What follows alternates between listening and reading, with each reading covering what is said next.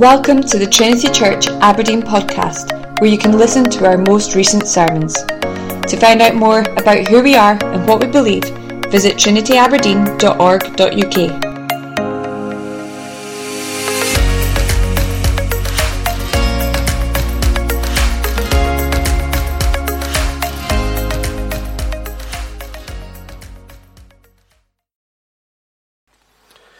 What comes next after Christmas? I wonder if you're asking that question yet this evening. When is all of this going to be over? And when it's over, what comes next? Now, of course, of course, this evening, the children here in our midst, they're not asking that question, are they? They're waiting for Christmas with every fiber of their being. Christmas Day is everything, and hang the rest. Who cares about what comes next? But not the adults, I'm guessing. Not many of us. When all of this is over, friends, when the candles are blown out, when the lights come back on, when the decorations are packed away again into the boxes and up into the loft for another year, what comes next? Doesn't what comes next prove that tonight is just a game of let's pretend? Let's pretend that all will be well. Let's pretend that baby Jesus arrives in our world and we all live happily ever after. It's nice for Christmas, right? But it's not reality, is it? What happens next after this?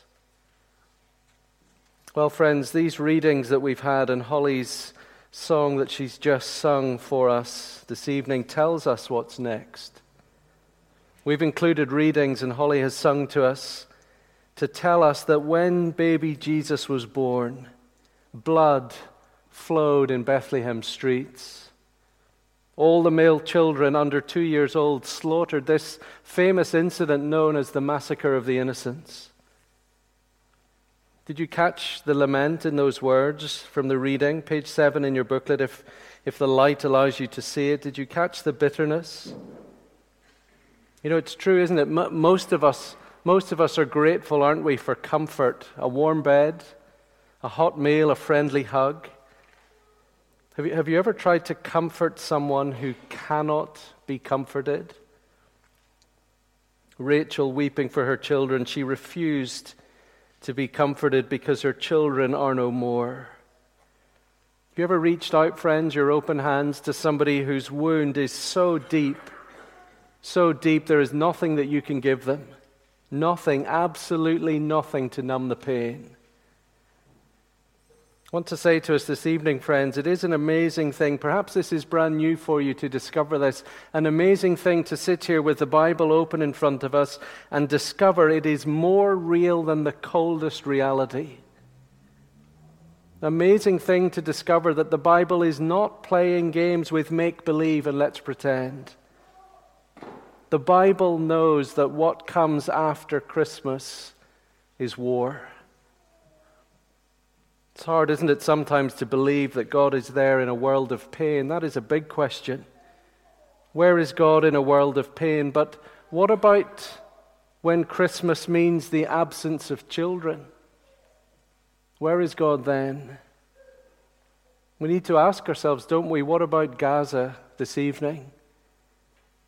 What about Israel? These words of Ramah and lamentation and Rachel, all these words could be said again this very evening in parts of the world. What about Syria and Yemen? Friends, here is the question How can Christmas be beautiful when everything is broken? Are we meant to kind of gather here this evening in the warm glow of a nice room with family and friends and mulled wine and mince pies and just kind of block all of that out of our minds, numb ourselves to it. And then when it all fades again for another year, as, as Christmas will, then we get on with our lives. No. No. The answer is no. Christmas is an annual reminder of the horror of a world at war. Why are all the toddlers in Bethlehem butchered? Why are they killed? Friends, the answer is all there in what we had read to us, these two readings from Matthew's Gospel. Did you notice that three times Herod is called the king? Herod the king, Herod the man in charge, and Herod the king, the man with all the power, is troubled. He, he's disturbed, he's anxious, and here's why. Herod the king has learned there is another king. Herod the king is the king in Jerusalem, and yet, from what we had read, look how powerless and ineffective he is. The king in Jerusalem meets wise men entering his domain who tell him there is another king. The king opens the doors of his chambers to meet these men from another country who ask him, Where is the one who has been born king of the Jews? Not you, Herod. Where is the true king?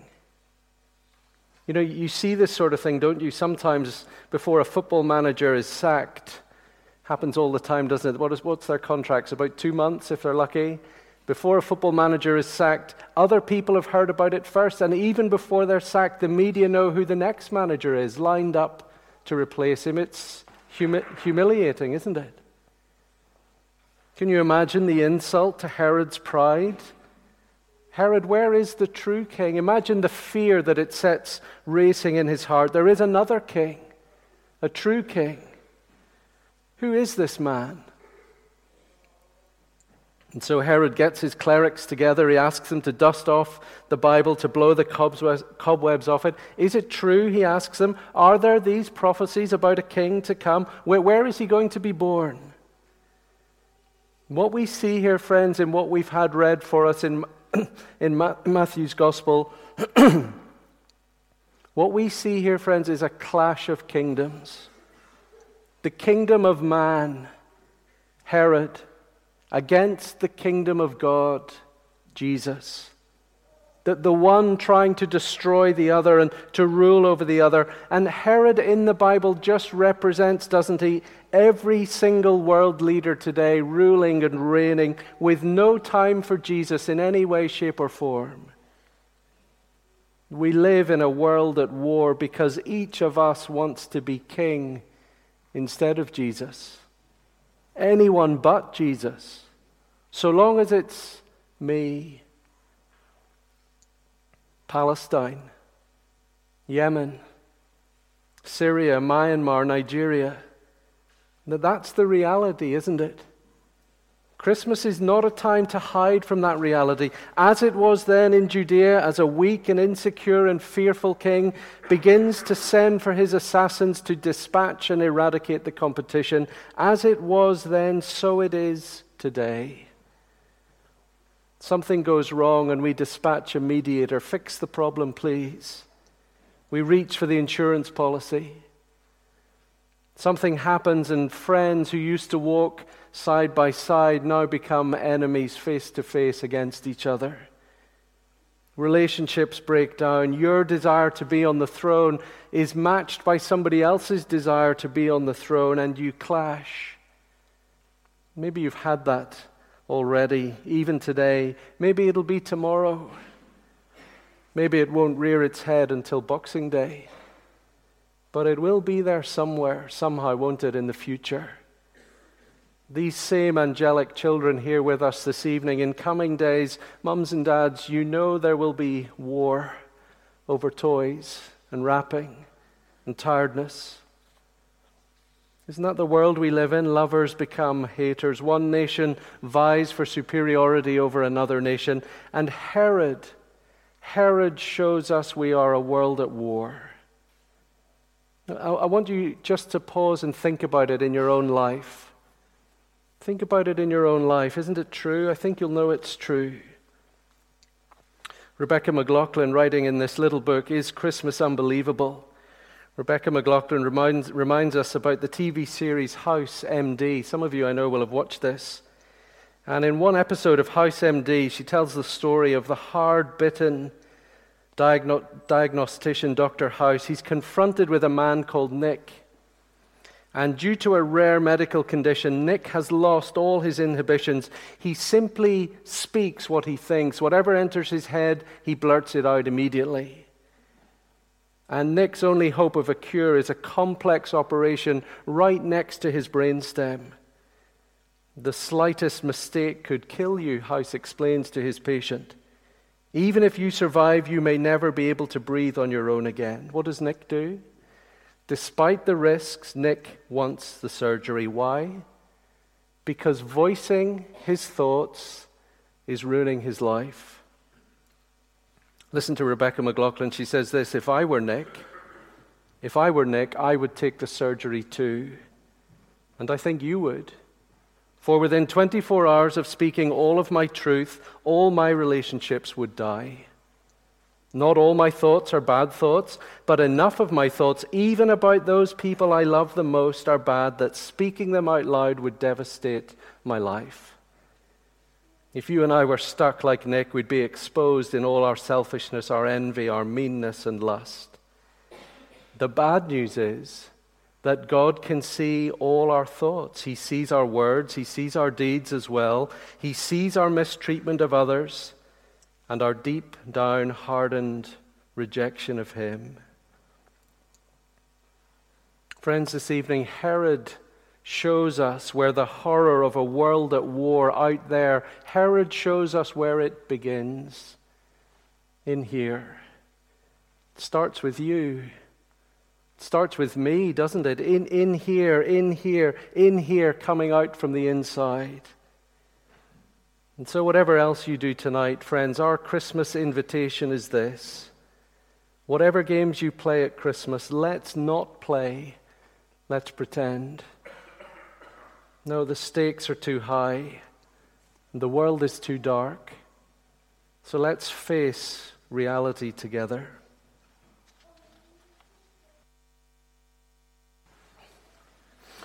In the horror of a world at war. Christmas is the promise of a world at one. In the horror of a world at war, Christmas is the promise of a world at one. I want to show you very briefly this evening one other feature of the story of King Herod and the wise men from the east, and it's this. Those wise men prostrate themselves before Jesus the baby. They lie themselves low before him as a foretaste. They are a promise of a world at one. These wise men, in coming from another country to this country, to Christ's country, they show us what will one day happen throughout all the earth.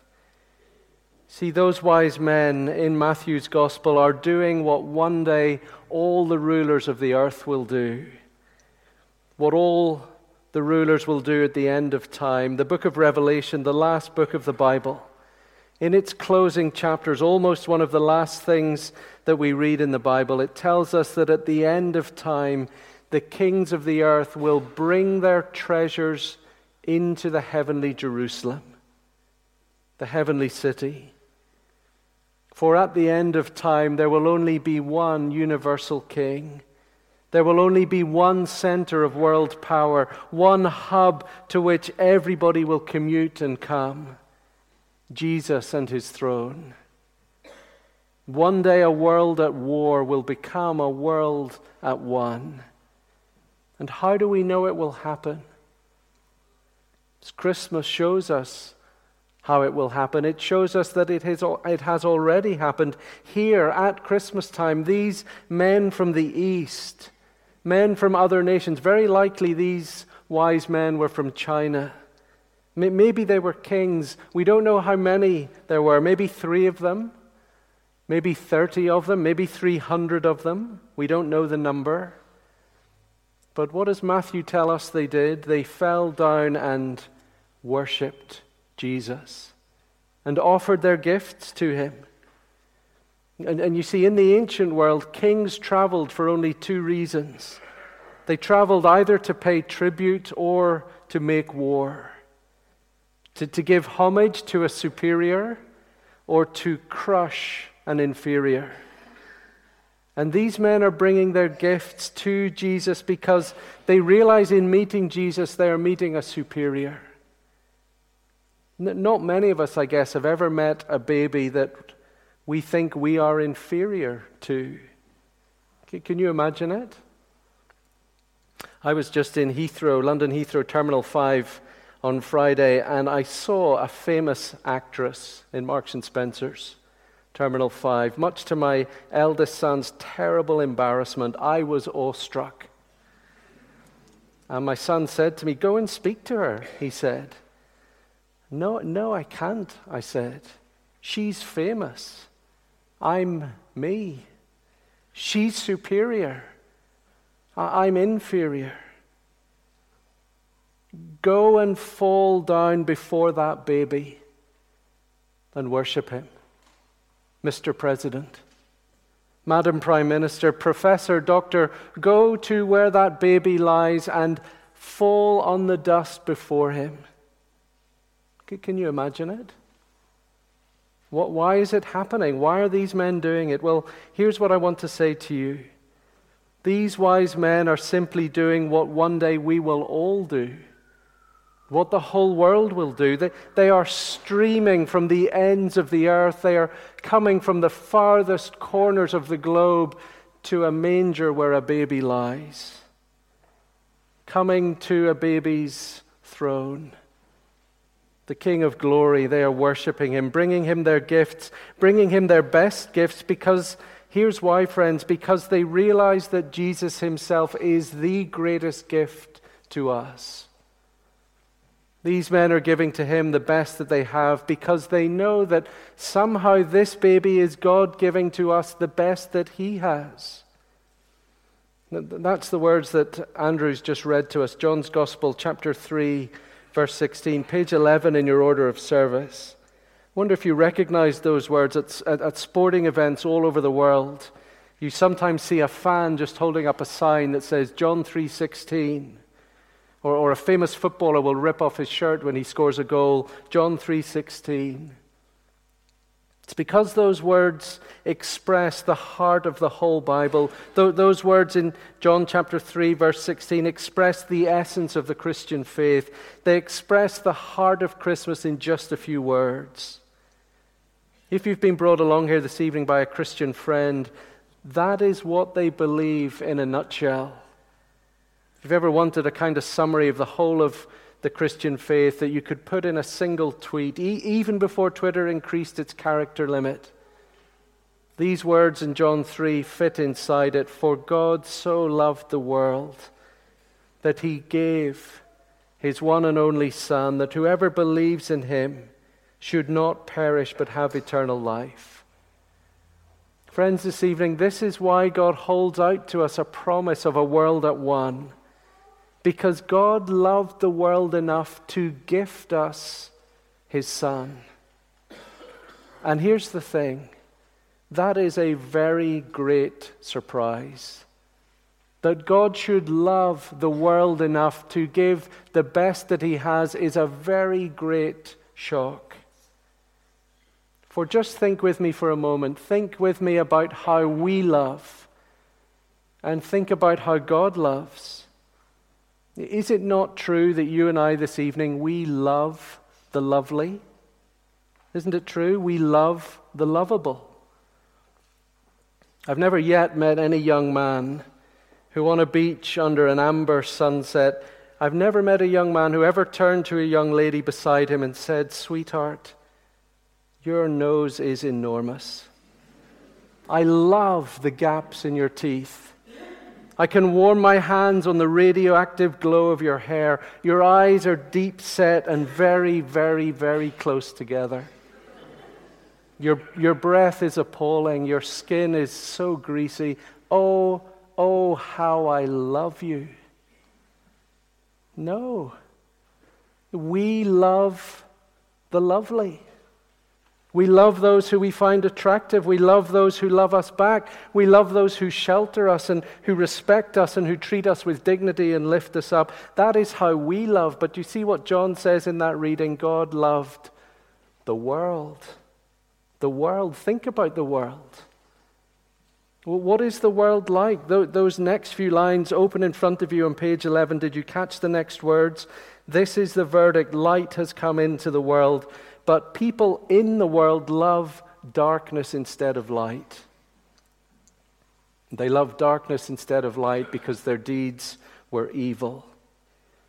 Parents, this evening, you write a birthday card to your growing child, 16 year old, 17 year old, 18 year old, finding their way in the world. You do not write in their birthday card, I love you because you love the darkness.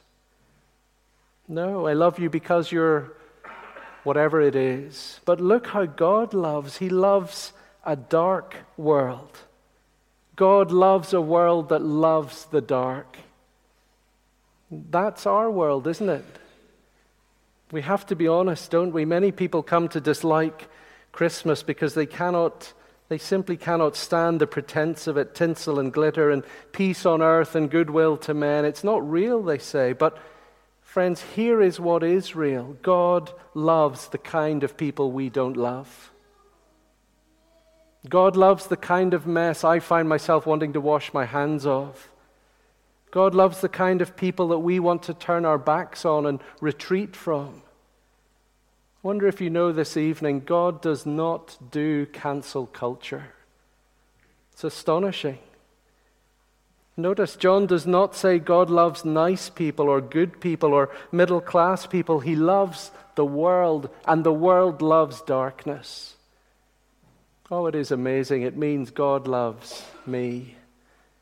God loves you. Oh, I wonder if you've ever seen some of those funny emails or letters that children write to Santa or letters that children write to God. Have you ever seen them? Dear God, do you think if Cain and Abel had their own bedrooms, they wouldn't have killed each other so often? It worked for my brother Larry.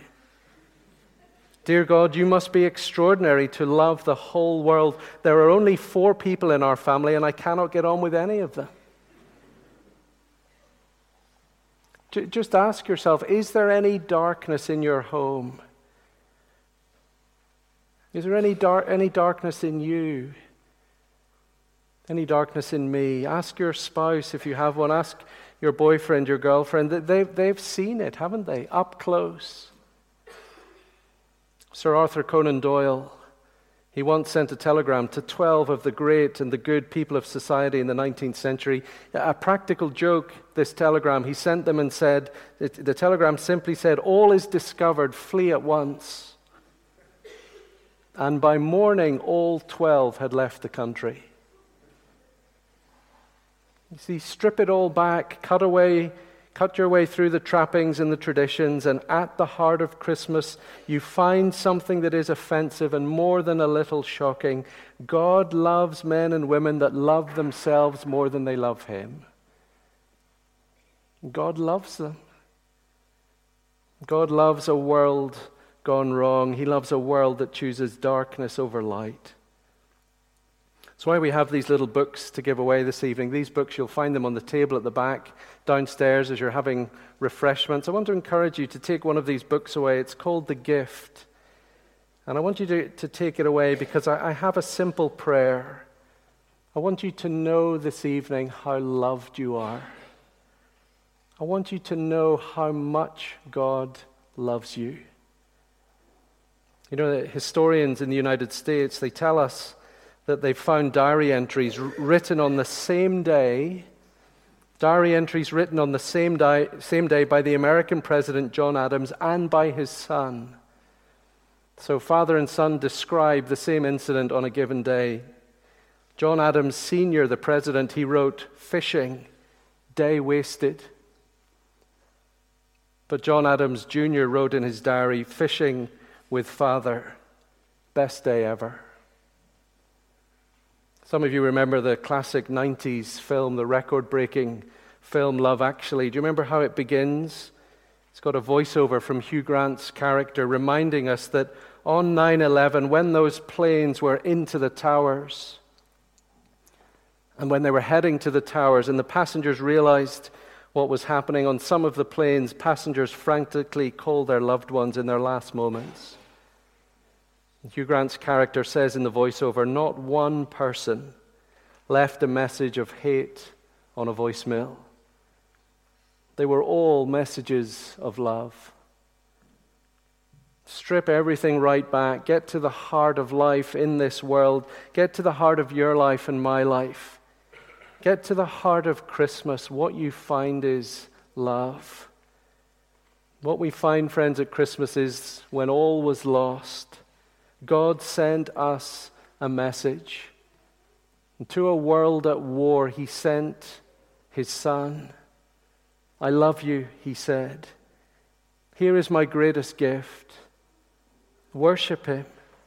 And worship Him, worship Him now, today, for one day all the nations of the earth will stream to His throne.